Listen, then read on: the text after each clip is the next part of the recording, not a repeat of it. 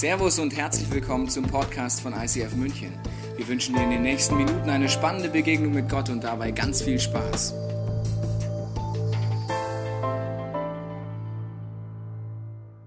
Bear Grylls heißt der Mann. Bear Grylls. Sein Vorname ist Bear. Ist geil, oder? Ich hatte Schwein zum Abendessen. Wir haben die Szene rausgeschnitten, wie er dieses Schwein getötet hat, weil es ist legendär. Der, der schmeißt sich einfach drauf und macht das Ding fertig. Das ist ein Mann. So ein Mann nach Gottes Herzen.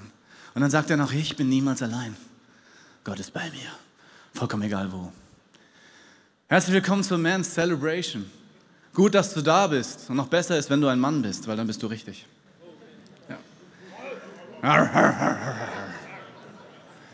Das ist ja spannend, wenn man so eine Männer-Celebration macht, dann hat man Stereotypen im Kopf, oder? Was ist eigentlich so eine Männeraktion? Ist Bear Grylls der Mann?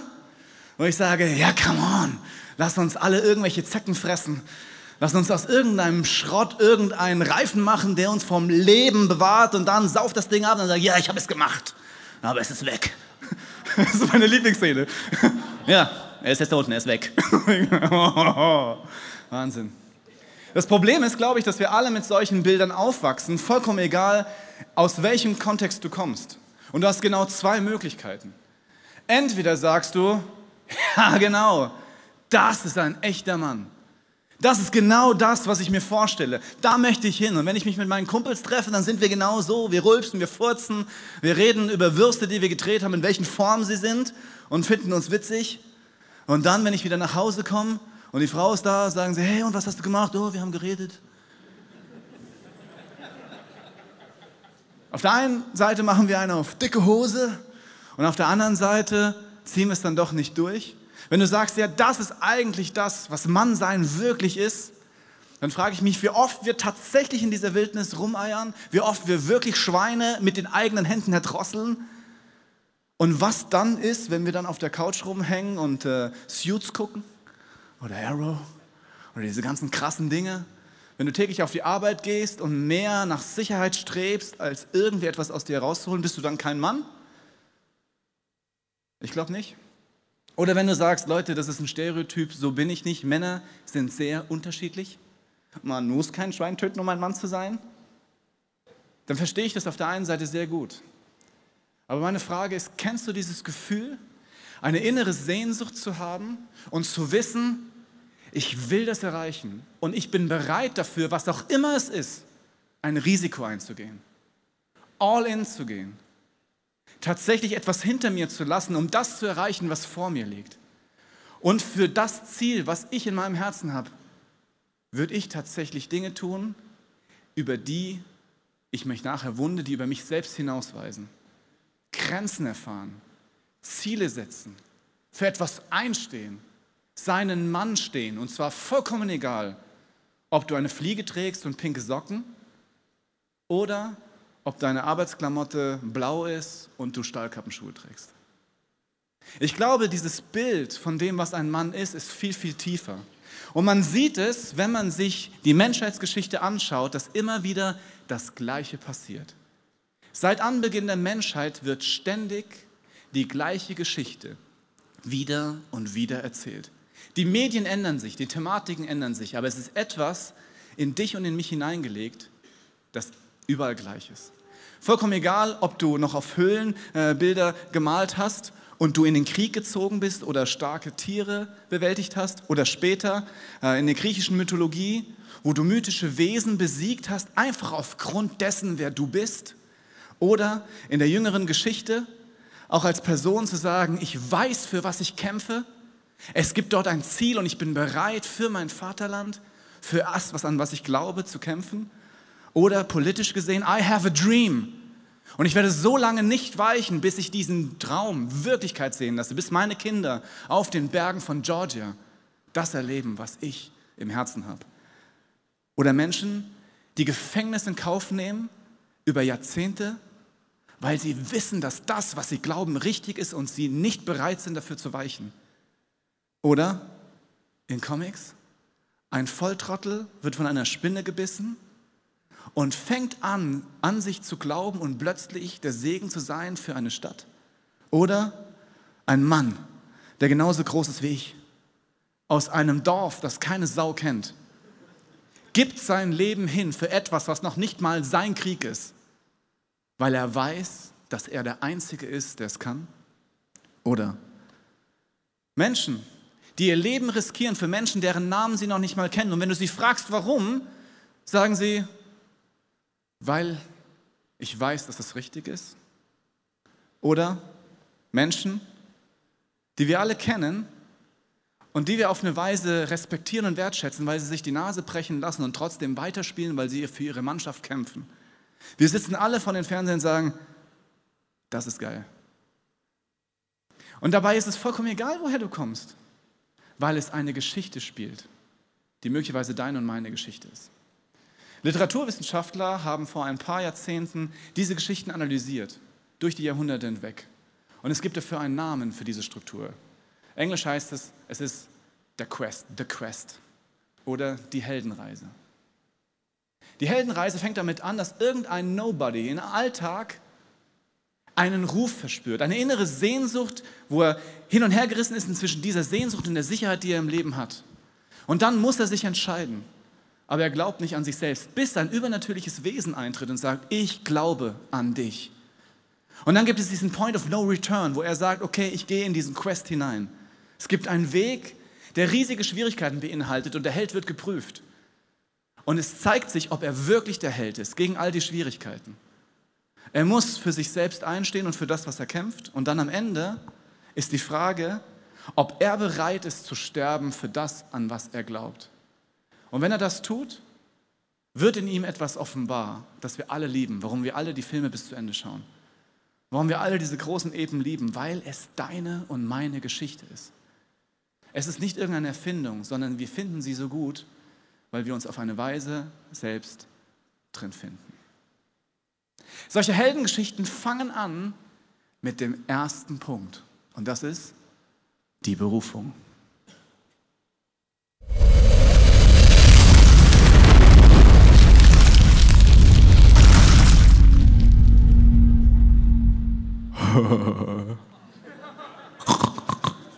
da geht was. Die Berufung. Die Berufung ist ein Punkt, wo du in deinem Alltag getroffen bist, und zwar du, der hier sitzt. Und plötzlich spürt, dort fängt ein Gedanke an, tatsächlich Wirklichkeit zu werden. Und du spürst dann diesen Gedanken, wäre schon geil. Wäre schon das, was ich eigentlich will. Dafür lohnt es sich möglicherweise zu kämpfen. Aber nein, come on, ist irgendwie, ist irgendwie zu krass. Soll ich das wirklich machen? Firma gründen? Ah, irgendwie, hey, die Frau ansprechen? Ah, das ist nicht meine Liga. Oder vielleicht tatsächlich in eine andere Stadt zu gehen, für etwas zu kämpfen, tatsächlich etwas zurückzulassen. Diese Geschichten sind nicht nur in Hollywood statt, sondern auch tatsächlich in diesem Buch, was wir die Bibel nennen. Nahezu alle großen Geschichten handeln nach diesem System, The Quest, die Berufung. Mose zum Beispiel ist ein Typ, der eine Herkunft hat. Aber aufgrund dessen, was er dort getan hat und wo er gescheitert ist, fängt er an zu fliehen und ist irgendwo plötzlich Schafhirte. Und er ist im Alltag und er sieht in seinem Alltag eine Situation, die er so nicht kennt. Ein Busch brennt, aber er verbrennt nicht. Und ihr kennt wahrscheinlich alle diese Geschichte. Das Spannende ist, als er sich überhaupt erst traut, näher zu schauen, was ihn aus diesem Alltag herausfordern kann, fängt plötzlich Gott an zu reden und er sagt, zieh deine Schuhe aus, hier ist heiliger Boden. Das Spannende ist, dass dieser Boden schon die ganze Zeit heilig ist. Es ist nicht erst dann, wenn er plötzlich diesen brennenden Dornbusch sieht, sondern das ist alles in Präsenz geschrieben. Dieser Boden in der Gegenwart ist schon immer heilig gewesen, aber er hat es nicht gecheckt. Und dann macht Gott etwas, was man gerne überliest. Mose nähert sich und dann sagt, er, sagt, sagt Gott aus dem äh, Dornbusch, ich bin der Gott Abrahams, Isaaks und Jakobs. So what? Das ist ja nett. Netter Kerl, kenne ich, Top-Typen. Mose ist in einer Situation, was eigentlich nicht seine Herkunft ist. Er ist Schafhirte, aber er ist am Königshaus aufgewachsen. Er hat eine Geschichte.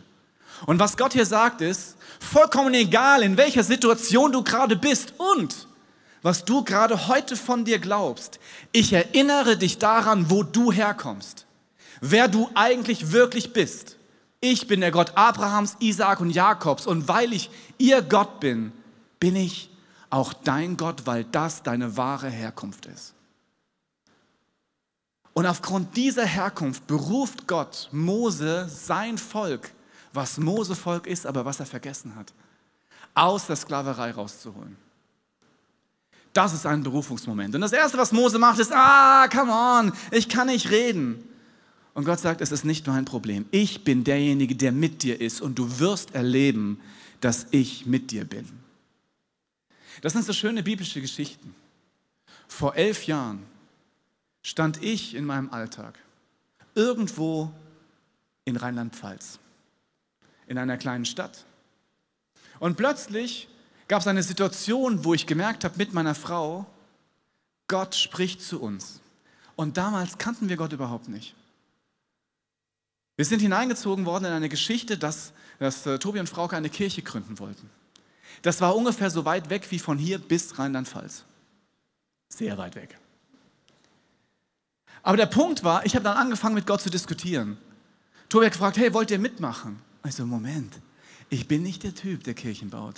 Ich habe noch nicht mal eine kirchliche Geschichte. Wie viele von diesen edlen Christenfamilien gibt es denn? Von diesen Dynastien, wo schon der Urgroßvater Christ war, der, der Opa Christ, der Papa Christ und dann die ganzen Ladies natürlich auch? Und dass die schon mit der Muttermilch aufgesogen haben, dass es Gott gibt, die wissen, wie man betet und die sind in dieser ganzen Posse drin, da kennt sich eh jeder jeden und die heiraten untereinander und dann Wahnsinn. Und ich soll jetzt als Nicht-Christ eine Kirche gründen. Bin ich mir nicht sicher, ob das geil ist. Das ist genau die gleiche Situation, wenn Gott zu Mose sagt, guck nicht auf das, wo du jetzt bist. Schau auf das, wer du wirklich bist. Aber wer bin ich denn? Mein Vater ist vor vielen Jahren gestorben. Zeit seines Lebens war er schwer krank. Ich weiß nicht, wer ich bin. Das war meine Antwort. Vater, ich weiß nicht, wer ich bin. Gott, ich weiß nicht, wer du bist.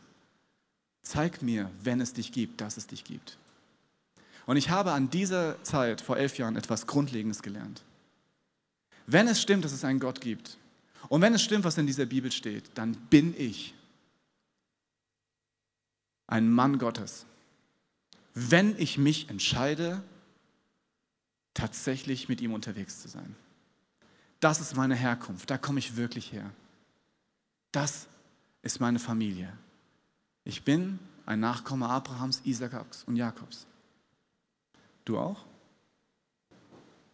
Wie oft gammelst du in deinem Leben rum und wünschst dir manchmal da auszubrechen, die großen Abenteuer zu erleben, von denen du glaubst, dass sie Abenteuer sind aber wir scheitern alle sogar schon im kleinen Abenteuer, einen kleinen Schritt zu gehen, um Vergebung zu bitten. Da, wo ich meinen Mann stehen kann. Eine Familie zu gründen und für sie zu sorgen. An etwas zu glauben und dafür einzustehen. Und jeder von euch, vollkommen egal, wo, ob du glaubst oder nicht, du hast eine Berufung. Und die ist herausfordernd und krass zugleich. Du bist ein Mann Gottes, dafür gemacht, auf dieser Erde einen Unterschied zu machen, weil du mächtig bist, weil du etwas hast. Als Mose entscheidet, diese Berufung anzunehmen, bekommt er einen Stab.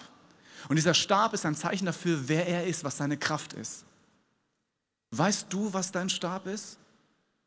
Weißt du, was du einsetzen kannst, aufrecht als Mann und sagen kannst, das bin ich. Und mit dieser Macht habe ich Verantwortung und ich setze sie ein. Ich entscheide mich, Teil dieser Heldenreise zu sein, weil sie ist schon längst losgegangen. Du bist schon auf deiner Reise. Und die Frage ist, würdest du deinen Film bis zum Ende schauen oder scheiterst du schon an der Berufung? Es gibt viele Männer in dieser Kirche. Männer, die ein gigantisches Potenzial haben und die Macht in ihren Händen halten. Und manche stehen auf und sagen, ich fange an zu vertrauen, dass Gott in mich was hineingelegt hat, ohne zu wissen, wie es weitergeht. Und fangen an, einfach loszugehen. Ich möchte dir einen Mann auf der Bühne äh, vorstellen, der noch gar nicht lange in dieser Kirche ist, aber den viele von uns schon kennen. Deswegen begrüßt mit mir Lukas Gutmann hier auf der Bühne.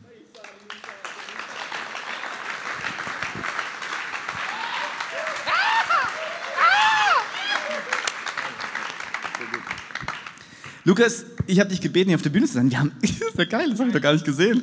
Oh, come on. Ich habe sie leider fast nachgekauft. Ich habe es auf der Bühne gesehen. Ja, ey, die sind so schön. Okay. Sehe ich jetzt erst. Dann lass uns über was anderes reden. Okay, geil. Ja, abgefahren. Lukas, du bist noch nicht lange in dieser Kirche, aber es ist abgefahren, wie präsent du hier bist. Äh, Ich kenne deinen Namen schon seit äh, Monaten und immer wenn ich äh, von dir höre, dann höre ich, hey, Lukas ist ein geiler Typ. Und außerdem steht der Lukas für etwas, was, wonach ja, ich mich früher sehr gesehnt habe und was ich sehr schätze. Und zwar, dass du da bist und sagst, ich übernehme Verantwortung. Du bist mega viel da. Warum machst du das? Ich träume davon, einfach mit meinen Freunden Gottes Reich zu bauen und einfach die Kirche voranzubringen. Und ich muss sagen, es hat mich gerade so voll wiedergespiegelt. Ich hatte nämlich einfach eine Zeit in meinem Leben, wo ich gemerkt habe, ey, Gott will mich eigentlich berufen, aber ich dachte mir so, bin ich so der Richtige oder habe ich überhaupt, habe ich diese Skills dazu?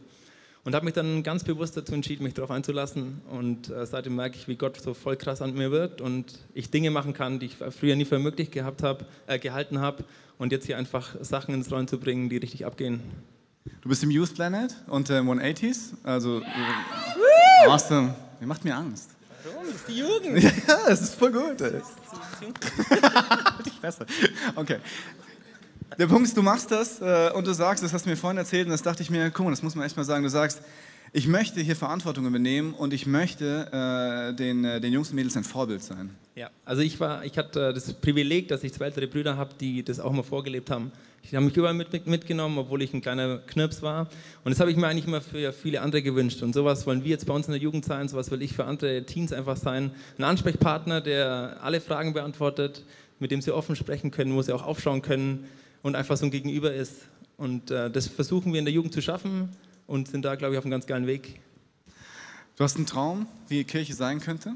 Ja, also ich träume davon, dass jeder einfach seine Gaben einbringt, dass hier jeder herkommen kann, so wie er ist und dass jeder hier so akzeptiert wird, wie er ist und jeder auch mal wirklich die Eier in der Hose hat und das macht, was, was Gott ihm eigentlich aufs Herz legt. Und das ist mein größter Traum. Ich habe es gemacht, ich habe ein bisschen lang dafür gebraucht vielleicht, hätte auch einfach sein können, aber das ist, was ich mir einfach wünschen würde, dass wir einfach Männer werden, die, die auf Gottes Stimme hören und die dann mit den Gaben, die uns Gott gibt, einfach Gottes Reich bauen. Vielen Dank. Awesome. Ein Applaus.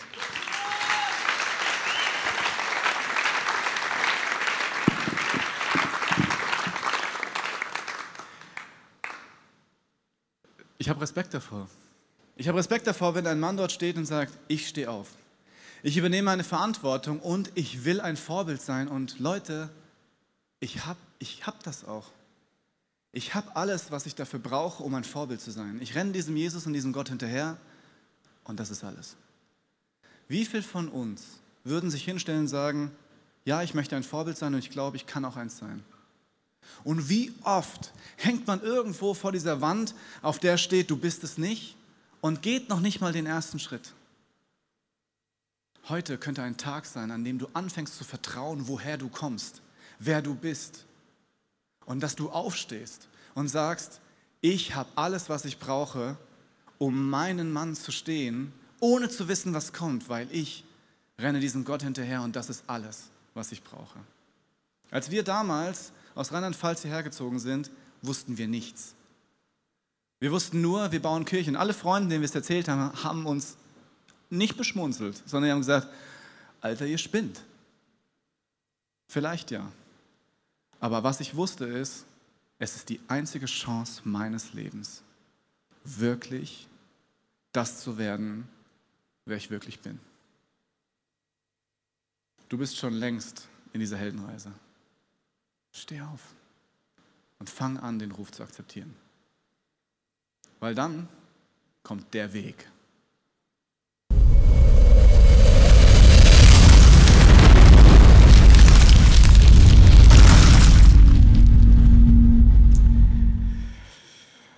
Der Weg! Ist das nicht geil, dieser Bass?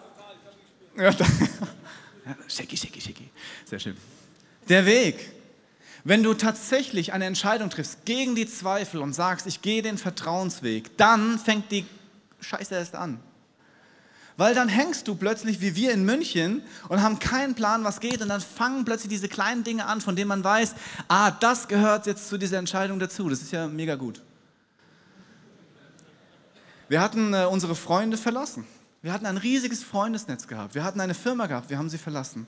Weil wir irgendwie tief drin gehofft haben, dass es eine gute Idee ist. Und dann kommen wir hierher und dann bist du mit Christen zusammen, die glauben, Gott redet mit ihnen und du denkst dir, was für eine super Idee war das denn?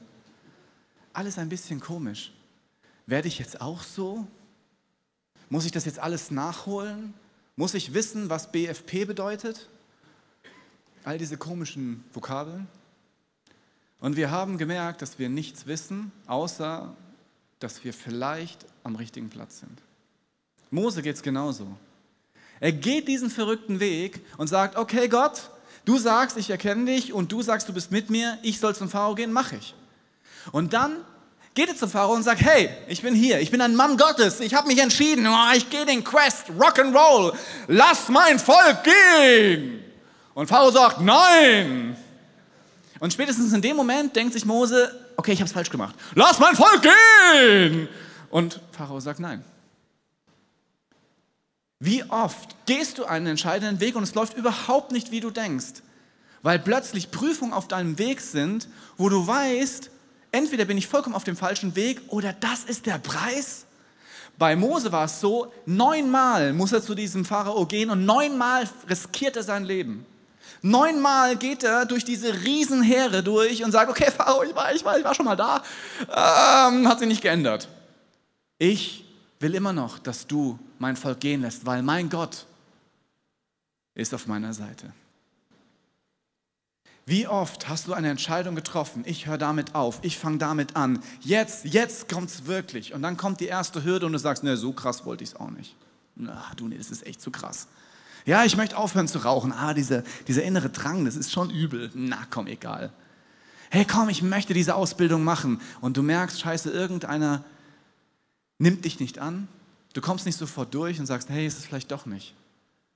Vielleicht hast du einen Schritt vor dir, aber du hast die Hosen gestrichen voll und denkst dir, Angst ist ein Beweis dafür, dass der Weg falsch ist.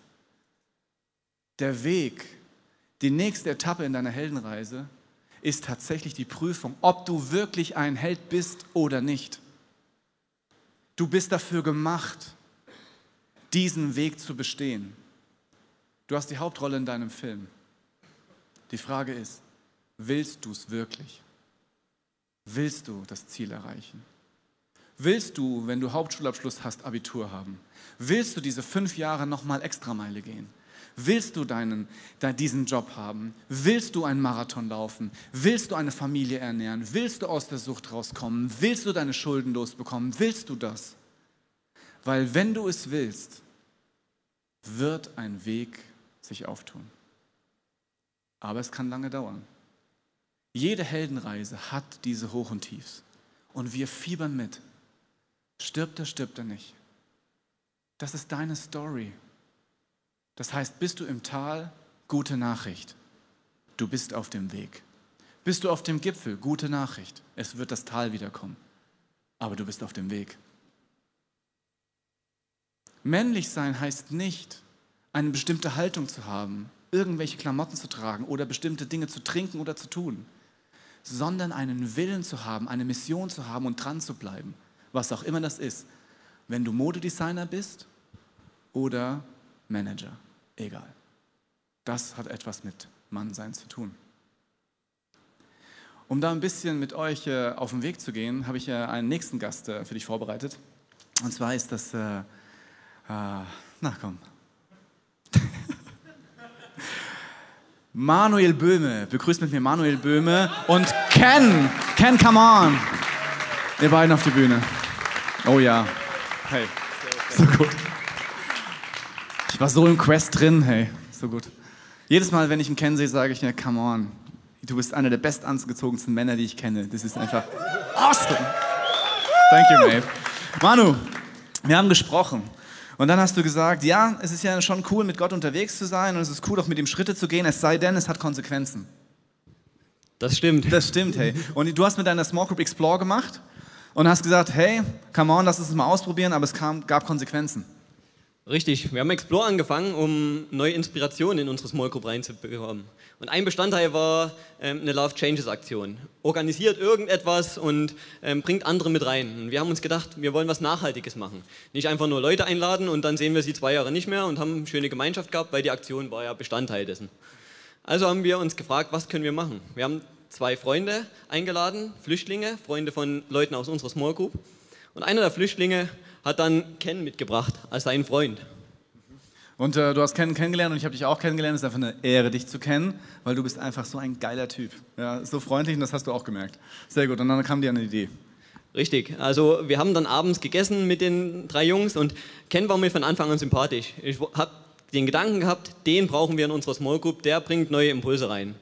Und den Gedanken habe ich dann mit meiner Small Group geteilt, aber vier Wochen nichts gemacht. Genau, weil du hast nämlich erzählt, hey super, dann wollte ich ihn einladen und dann habe ich ihn nicht eingeladen, dann habe ich ihn nicht eingeladen und er hätte es fast verkackt. Ja. Zwar das, weil, weil, du, weil du in dem Fall einfach nicht straight warst, hätte es passieren können, dass er einfach nicht das äh, erlebt mit uns äh, allen, was, äh, was eigentlich für ihn vorbereitet war. Und dann ist was passiert, jemand ist für dich eingesprungen das stimmt. Zum Glück ist jemand bei mir in das Small Group eingesprungen und hat den Ken eingeladen und kam dann sonntags zu mir, hey, ich habe mit Ken geredet und ähm, du musst ihn nur noch anrufen, der ist dann am Mittwoch in der Small Group dabei. Somit war es nicht mein Schritt, sondern meine Small Group hat Verantwortung für mich übernommen. Und dann hattet ihr ihn endlich da gehabt und dann sagst du, okay, Quest bestanden, so, so gut, jetzt bist du endlich da, aber das war nicht so easy. Überhaupt nicht. Ihr könnt euch vorstellen, wenn sieben Männer nur reden wollen und einer dabei ist, der der deutschen Sprache noch nicht ganz so mächtig ist, versteht er weniger wie 50 Prozent und kommt auch nie zu Wort. Und das war die größte Herausforderung für uns in der Small Group, dass wir lernen, langsam zu reden, immer wieder nachzufragen, hat er alles verstanden und auch unsere Stories nochmal neu aufzutischen. Mhm. Und jetzt, äh, Ken, warst du dann in dieser Small Group, äh, und zwar mit all diesen äh, Freaks, die alle so schnell reden. Wie war das für dich?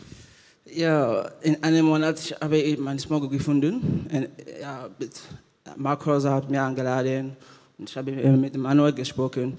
Und es war sehr cool, dass ich, ich habe nette Leute kennengelernt. Aha. Ja, und alle sieben Jungs sind manchmal sehr, sehr nett.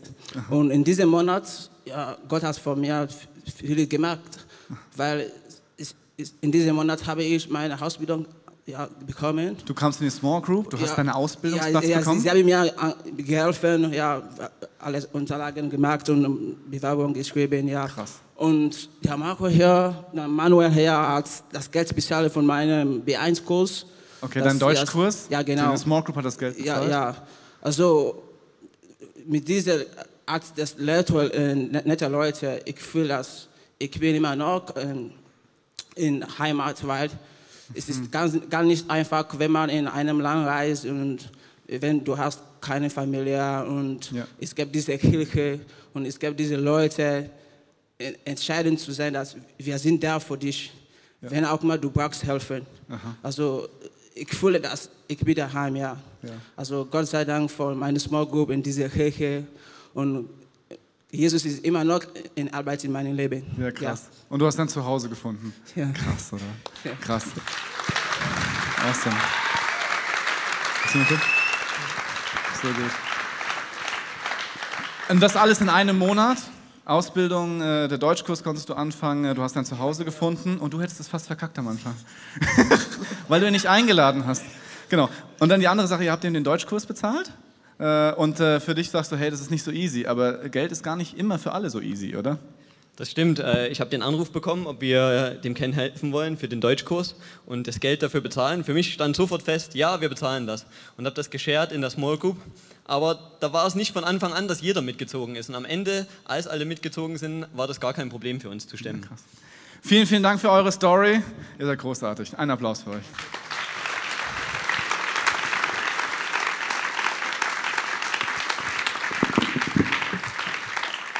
Warum wollte ich sie euch zeigen? Weil es einfach eine Geschichte ist, von der du merkst, was für eine Macht du hast. Du hast Macht. Du hast Macht, Menschen ein Zuhause zu geben. Du hast Macht, einem Mann eine Zukunft zu ermöglichen. Und du hast Macht, es zu verkacken, weil du den hinter nicht in der Hose hast, einfach anzurufen und zu sagen, magst du bei uns dabei sein? Versteht ihr, was ich meine? Der Weg die großen Hürden sind nicht die Hürden, von denen man denkt, dass sie sie sind, sondern meine eigene Nachlässigkeit, mein Unglaube, dass wirklich was passieren kann und diese kleinen Dinge, 200 Euro, ein Abend, ein Deutschkurs, eine Bewerbung schreiben, dann zurückzutreten und sagen, ach nee, ist mir zu krass. Wie oft passiert das? Aber wie viel Macht hättest du, wenn du es machst? Weil wenn das passiert, könntest du in die nächste Stufe eintreten. Und die nennt sich ganz episch die Aposteose.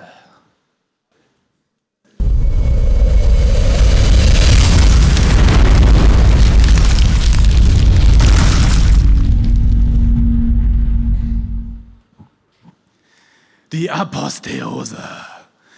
Ich wollte mal ein bisschen Niveau hier reinbringen. Ja, was ist das? Ich sag's dir gleich. Danke, danke, danke. Die Aposteose. Genau. Die Aposteose bedeutet, du erkennst oder der Held erkennt sein göttliches Potenzial. Weil wenn Gott Mose herausfordert, ich bin der Gott Abrahams, Isaaks und Jakobs und ich bin bei dir, das ist mein Versprechen, braucht Mose irgendwann den Link, es muss etwas geben, was ich nicht kann, was nur Gott kann. Als, als äh, das Volk Israel endlich gehen gelassen wird, stehen sie ja vor dem Meer. Und Mose steht da und sagt, Gott, es wäre jetzt ein guter Zeitpunkt, dass du mal reinkommst. Spannend ist, und das wissen die wenigsten, sie stehen an einem Ort, und zwar an einem phönizischen Heiligtum. Und an diesem phönizischen Heiligtum wird Baal geehrt, und zwar Baal, der das Seeungeheuer Yam mit dem rechten Arm in zwei schlägt, um das Chaos zu besiegen. Dieses Seeungeheuer steht für das Chaos.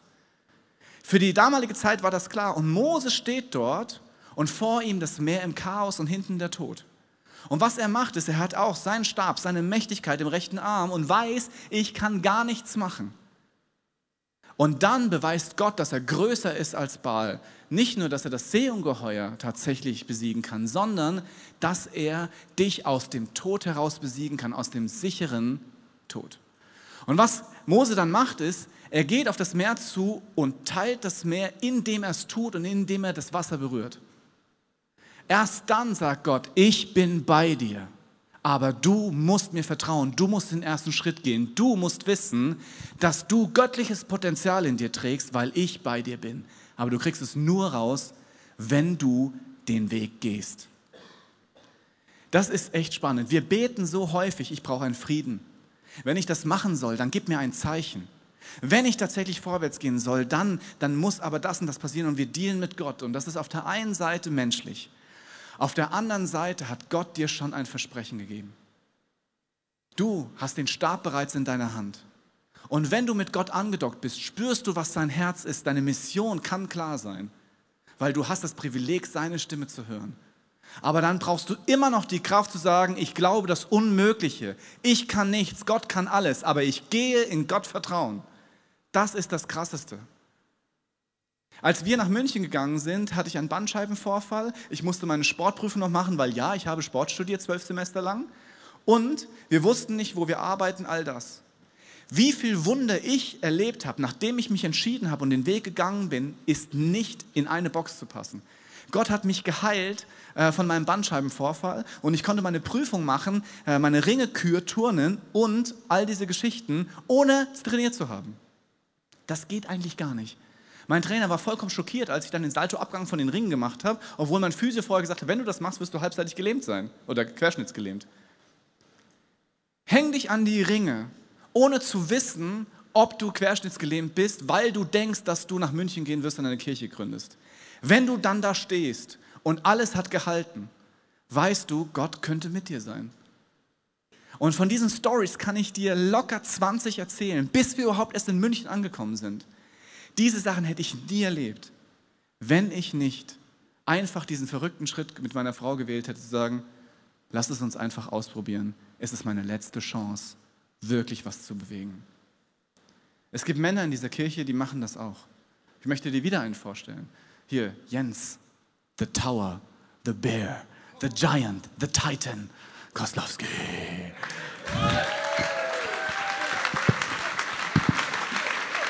Awesome. Er ist der Grund, warum wir uns setzen. Guck mal! Was für ein Erlebnis. So, Jens, äh, das hier ist meine Location. Und Wunderbar. ich habe ein Privileg. Und zwar mein Privileg ist, dass du äh, in Zukunft mein Gebetsleiter wirst da hinten.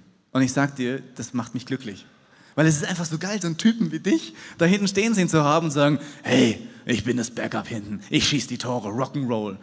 Und als ich das wusste, dachte ich mir, man, warum machst du das eigentlich? Warum hast du dich entschieden, ins Gebetsteam zu gehen und äh, nicht, äh, keine Ahnung, Zehnkampf zu machen und äh, alle Platz zu machen, die dir komisch kommen? Die Frage ist gut, ja. Und wenn man sich unser Team anschaut, wir sind schon eher frauengeprägt von der Anzahl der Beter, was ich auch gerne ändern würde. Äh, Ich persönlich habe es gemacht, stelle mich da zur Verfügung, weil ich gemerkt habe, ich werde mega verändert und andere verändern sich auch und ich erlebe das mit. Als ich zum ICF kam, war ich mit Gott unterwegs, ja, aber ich hatte so ein paar Sachen, wo ich einfach gesagt habe, gut, da lasse ich ihn jetzt nicht drauf schauen, das ist einfach mein persönlicher Bereich. Sexualität gehörte dazu, Geiz gehörte dazu. Ich war immer jemand, der Gott bescheißen wollte so ein bisschen, wo ich gesagt habe, gut, 10% klingt vernünftig. Drei, vier, fünf müssen auch reichen. Also das waren so meine Punkte und da habe ich weggehört. Und ich habe gesagt, nee, also so richtig in die Tiefe gehe ich da mit Gott nicht. Ich möchte da eigentlich nicht hinhören. Okay. Und irgendwann habe ich mich dazu entschlossen, hinzuhören. Das war immer so ein Prozess, wo ich gesagt habe, nee, Gott, also mm, Okay. ich bin den Schritt gegangen und ich wurde verändert. Anfangs dachte ich, ich werde da nur beschnitten, ich werde limitiert, da werden mir Sachen weggenommen. Letzten Endes wurde ich beschenkt und das möchte ich so weitergeben. Krass. Du bist dann hin ins Gebetsteam gekommen und äh, wolltest eigentlich nur beten. Du hast vorhin erzählt, hey, ich wollte eigentlich noch hinkommen für Leute beten. Und dann hatte ich eine, eine Person angesprochen, die schon länger da drin ist und sagt, hey, kannst du, was, was hat die dich gefragt? Das war die so geil? Ähm, da ging es um alle möglichen Sachen, äh, wie es mit der prophetischen Erfahrung aussieht bei mir, Heilung, äh, Zungenrede. Und ich stand da erstmal und habe gesagt, ja, hm, eigentlich wollte ich nur für Menschen beten. äh, war ein bisschen überfordert. Ich durfte dann Schritte gehen und Erfahrungen sammeln und das hat, hat mich total verändert. Krass. Das kann ich mir so richtig vorstellen. genau. Was du dann gemacht hast, ist, das hast du mir auch erzählt, hey, du bist dann einfach, du hast es ausprobiert. Äh, Und dann hast du gesagt, hey, ich habe äh, viele von diesen Sachen beginne ich zu lernen. Äh, Und äh, du hast gesagt, ich habe Dinge erlebt, die mich verändert haben. Genau.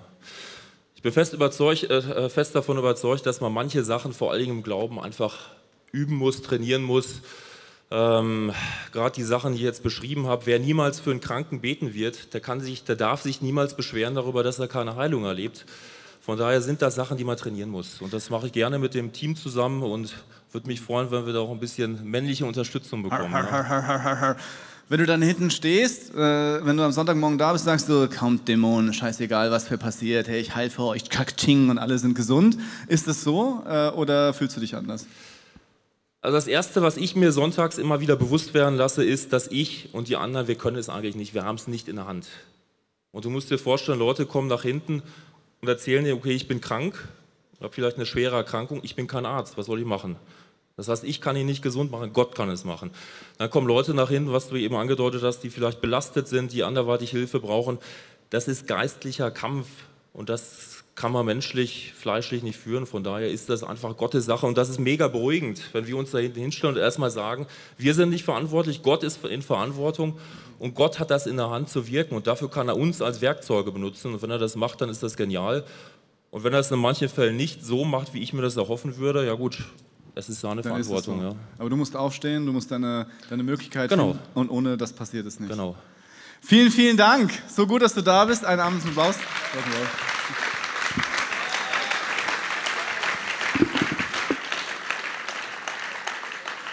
Was der, was der Jens mir erzählt hat, dass er gesagt hat, ist, also wenn ihr ihn mal am Sonntag erlebt, letztes Mal war er so, so, so erfüllt und so vollgepumpt mit Endorphine, weil sich Menschen für Jesus kennengelernt haben, dass ich Angst hatte, wenn er auf mich drauf fällt, bin ich platt.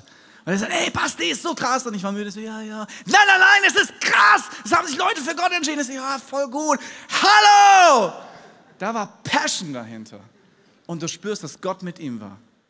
Nach dieser Aktion mit Jens oder Mose wird Gott in der Bibel nach Mose, nach dieser, wir gehen durchs Meer, immer mit einem neuen Namen betitelt. Und der Name heißt Gott, der uns aus Ägypten und aus der Sklaverei hinausgeführt hat. Vorher war es nur irgendjemand. Aber dann hast du Erfahrung mit diesem Gott. Und plötzlich bekommt dein Gott neue Namen. Gott, der Menschen geheilt hat. Gott, der meinen Rücken geheilt hat. Gott, der mich befreit hat von krassen Dingen. Gott, der meine Ehe gekittet hat. Gott, der meinen Nachbarn zu sich gezogen hat. Gott, der mir Gedanken schenken kann. Welche Namen hat dein Gott? Es sind die Erfahrungen, die du mitträgst. Und die Bibel sagt immer wieder, erinnere dich daran, erinnere dich daran, wer du bist. Ich bin dein Gott, der dich aus Ägyptenland herausgeführt hat. Warum tut er das? Weil du lernst, dass wenn du Dinge erlebt hast, du den nächsten Schritt gehen kannst, größeres Vertrauen haben kannst.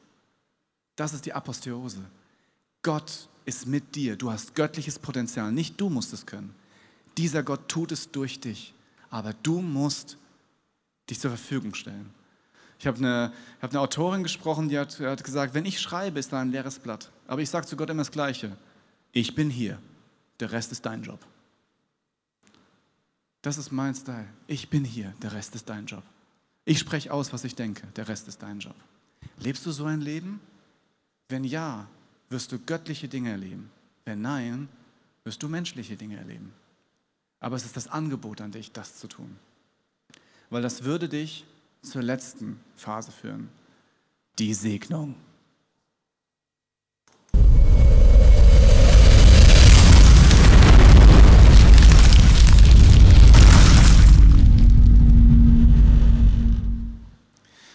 Am Ende jeder Heldenreise gibt es das Finale. Und das Finale ist nahezu allen Heldenreisen gleich. Vollkommen egal, ob es Spider-Man ist oder Frodo oder was auch immer du als Vorliebe hast für deine persönliche Heldenreise.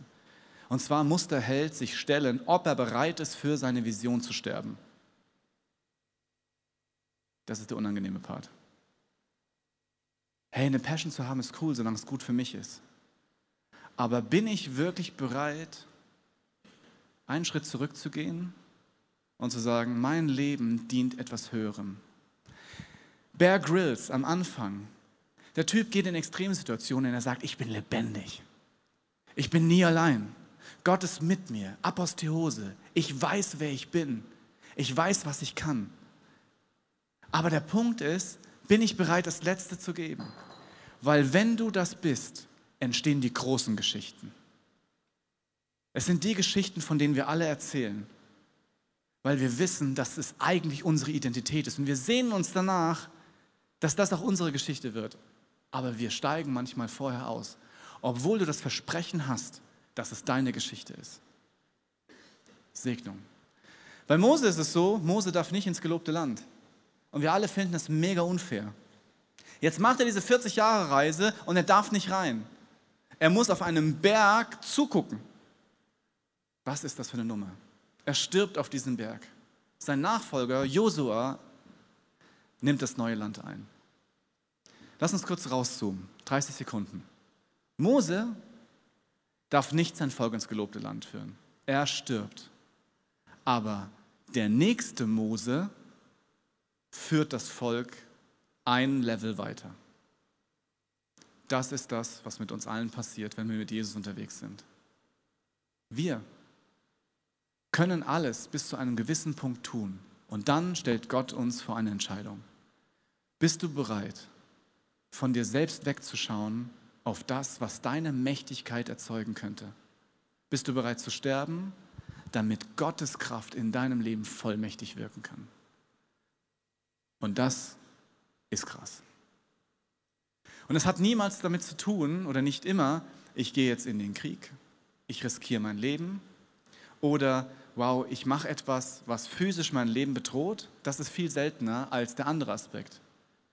Selbst zurückzutreten für die Interessen der anderen. Selbst zu sagen, was ich will, ist nicht wichtig, was Gott will, ist wichtig. Und das wirklich mal durchzuziehen. Und nicht nur zu sagen. Was dann passieren könnte, stelle ich dir mit dem letzten Gast vor. Und zwar Benjamin the Sweet Naumann. Ein Applaus.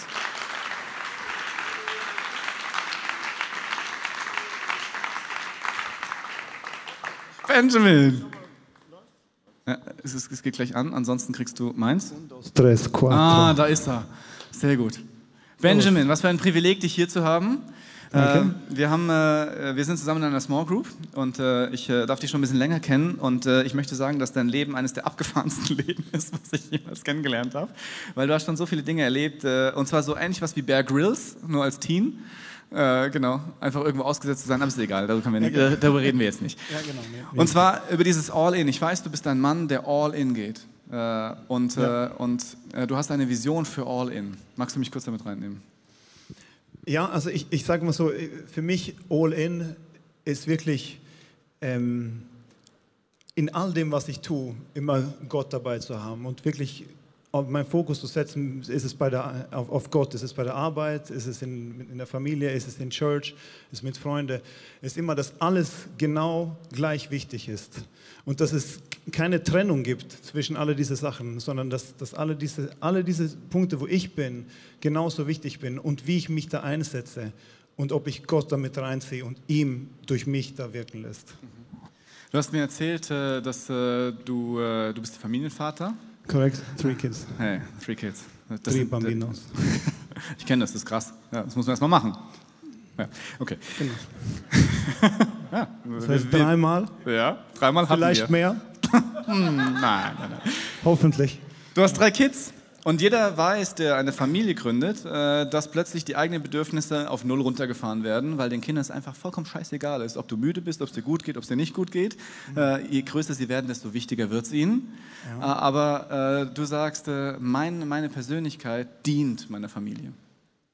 Ja, definitiv. Also wir haben ja auch mal so auch ein bisschen gesprochen in, im, im Rahmen von genau wie man, wie man die Kids und die Familie auch mitnimmt oder auf dem Abenteuer, wo man sich vielleicht selbst auch befindet. Und das ist ein, ein Thema, was für mich auch sehr wichtig ist, dass, dass die Kinder zum Beispiel dann auch ähm, nicht nur ähm, ja, Sachen erzählt bekommen, sondern auch die Möglichkeit haben, Sachen mitzuerleben ähm, für uns gesamt als, als Family. Und was mir auch wirklich sehr, sehr wichtig ist, ist, dass ich eine Plattform bereiten kann für, für meine Kids und für meine Frau, damit die aufblühen können. Ich sage euch eins, es ist mir wichtiger eigentlich als meine eigene Karriere und, und, und das auch immer, aber Gott bringt auch Sachen in Bewegung und das heißt nicht, dass ich irgendwie ja, das auch nicht verfolge, aber mein, mein absolutes Ziel ist es, dass ich mich einsetzen kann, damit meine Family und meine Kids aufblühen können und Gott erleben können, aber wirklich auch nicht nur über, über Geschichten, sondern auch wirklich erleben können. Das bedeutet, du gehst äh, echte Experimente. Äh, ihr betet äh, für Menschen, die krank sind und ihr bleibt dran und trauert miteinander, wenn es eben nicht funktioniert. Aber Ja. ihr feiert, äh, wenn Gott etwas tut. Ja. Ihr teilt Frust. Ja. Äh, Ihr teilt aber auch wirklich äh, ja, die, die großen Erfolge, die Gott mit euch macht. Äh, und was du auch gesagt hast, ist, dass, ja, dass, dass du sagst, wenn ich mich gebe, Mhm. Dann werde ich eigentlich zu der Person, die ich eigentlich bin. Ja, definitiv. Also ich sage mal, es gibt mir immer die größte Freude, meine Family zu sehen, also oder, oder meine Frau, wenn ich sehen kann, dass ich sie unterstützen stützen kann, dass, dass sie aufblüht, dass sie wirklich ihre, ihre wie heißt es, ähm, Bestimmung?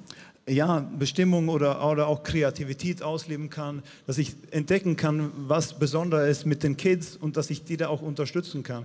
Und gleichzeitig auch wirklich für andere Menschen in meiner Umgebung, muss ich ehrlich sagen. Wenn ich, wenn ich irgendwas für jemanden tun kann, wo ich merke, dass, dass das diese Person ermutigt und vielleicht das auch ein bisschen auf dem Weg hilft, dahin zu kommen, was Gott wirklich für dich oder für diese Person irgendwie geplant hat. Und ganz ehrlich, ob das bei der Arbeit ist bei BMW oder, oder, oder zu Hause oder hier oder Ist woanders, egal.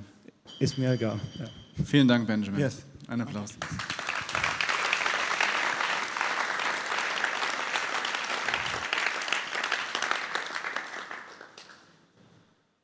Ich wollte, dass der Benjamin hier auf der Bühne ist, weil ich weiß, dass er eben nicht nur labert, sondern er macht das.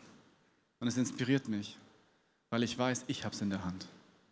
Ich habe die Macht und die Verantwortung, meiner Familie eine Plattform zu bieten, wo sie Gott erleben können. Ich. Und wenn ich aufstehe, dann wird etwas passieren. Wo stehst du? Auf welcher Phase deines Quests bist du? Weil dass du in deinem Quest bist, da kommst du einfach nicht raus. Dein Leben hat schon begonnen. Bist du an dem Punkt für dich, lass uns kurz eine Übersicht geben, wo du auf die Berufung, dass du deine Berufung spürst, aber du sagst, ich bin noch nicht entschieden, dann bitte ich dich, entscheide dich. Weil wenn du dich entscheidest, wird ein Leben anfangen, was sich lohnt, was lebendig ist. Und wo du am Ende deines Lebens zurückschaust und sagst, das war ein Leben. Alles andere lohnt nicht.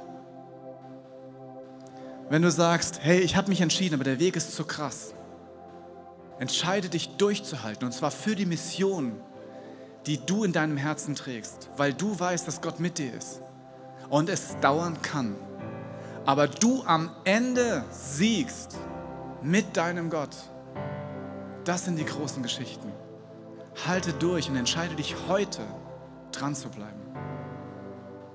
Es ist das Versprechen, was Gott dir gibt. Oder die Apostoliose. Bist du dir nicht sicher, dass Gott mit dir ist? Begib dich in Situationen, von denen du weißt, dass Gott sie sich von dir wünscht und fang an zu vertrauen und den Stab auf das Wasser zu geben, für Kranke zu beten, Gedankenandrücke nachzugehen, all in zu gehen, was zu riskieren, was hast du zu verlieren, um herauszufinden, dass göttliches Potenzial in dir steckt und nicht nur dein eigenes. Und das Letzte, entscheide dich, frei zu sein von all den Dingen, von denen du glaubst, dass sie dich glücklich machen. Und fang an, dich zu verschenken, um zu merken, dass wenn du dein Leben gibst, dass du es gewinnst. Wir sind Männer. Wir haben etwas in der Hand. Vollkommen egal, was deine Mission ist. Aber du hast Macht, wenn du aufstehst und es umsetzt. Heute stehe ich hier. Bevor dieser Message wusste ich nicht, was ich sagen sollte. Aber dann hat Gott mich berufen und hat gesagt, ich weiß, wer du bist. Und jetzt stehe ich hier und ich weiß, wer ich bin. Ich bin richtig. Ich bin richtig hier. Vor elf Jahren hatte ich keine Ahnung, was passieren wird. Aber heute höre ich Gottes Stimme. Ich weiß, wer mein Vater ist. Ich weiß, wer ich bin. Ich weiß, was ich kann. Und ich weiß, dass ich nicht weiß, was die Zukunft bringt. Aber dass ich den Quest begonnen habe und ihn vollenden werde. Was auch immer es heißt. Es ist wie mit einem Kompass. Für ein Abenteuer brauchst du einen Kompass. Mein Kompass ist Jesus. Jesus zeigt mir, wo mein Ziel ist. Jesus ist den Weg gegangen, den ich gehen will. Ich will auch das tun. Und es erinnert mich immer wieder daran, wenn ich das Kreuz sehe, das bin ich, das bin ich, das bin ich. Und ich werde diesen Lauf vollenden. Wenn du heute eine Entscheidung triffst, kannst du aufstehen und hier vorne zu diesem Kreuz gehen. Wir haben hier unterschiedliche Kompasse. Nimm ihn als Zeichen dessen, dass du eine Mission hast und eine Richtung hast und dass du nicht alleine bist, dass Gott sich entscheidet, mit dir zu gehen und während du den Weg gehst, dein Gott Namen bekommt, der, der mich herausgeholt hat. Und als Erinnerung, dass du bereits schon längst auf deiner Reise bist. Und die Frage ist, möchtest du der Held sein, der du eigentlich bist? Oder steigst du aus? Ich bete und dann lass uns gemeinsam eine Entscheidung treffen. Jesus, was für ein Privileg, dass ich hier stehen kann. Mit dem Stolz zu wissen, wer ich bin. Dass du mich beim Namen gerufen hast und ich aufstehen kann und weiß, dass ich bemächtigt bin, mit dir diese Welt zu verändern. Und Jesus, ich danke dir für jeden einzelnen Namen, den ich meinem Gott geben kann, weil er in meinem Leben gewirkt hat. Und ich spreche diese Berufung hier in diesem Raum aus für jeden einzelnen Mann, dass jeder ein Mann Gottes ist, aufstehen darf, vollkommen egal wie die Vergangenheit war, die Entscheidung treffen kann zu sagen, die Zukunft wird anders, weil du an meiner Seite bist. Vollkommen egal, ob ich gerade am Schafe hüten bin und geflohen bin. Vollkommen egal, was meine Vergangenheit gebracht hat. Ich entscheide heute aufzustehen und vorwärts zu gehen und meinen Mann zu stehen, die Berufung anzunehmen, den Weg zu gehen, mein göttliches Potenzial zu entdecken und ein Segen für andere zu sein. Und in deinem mächtigen Namen, Jesus, spreche ich diese Identität über jeden Einzelnen hier aus. Und das Angebot und die Herausforderung, dieses Angebot anzunehmen und die Identität zu entdecken. Amen. Wir hoffen, dass dir diese Predigt weitergeholfen hat. Wenn du Fragen hast, kannst du gerne an info at icf-moenchen.de mailen und weitere Informationen findest du auf unserer Homepage unter www.icf-moenchen.de.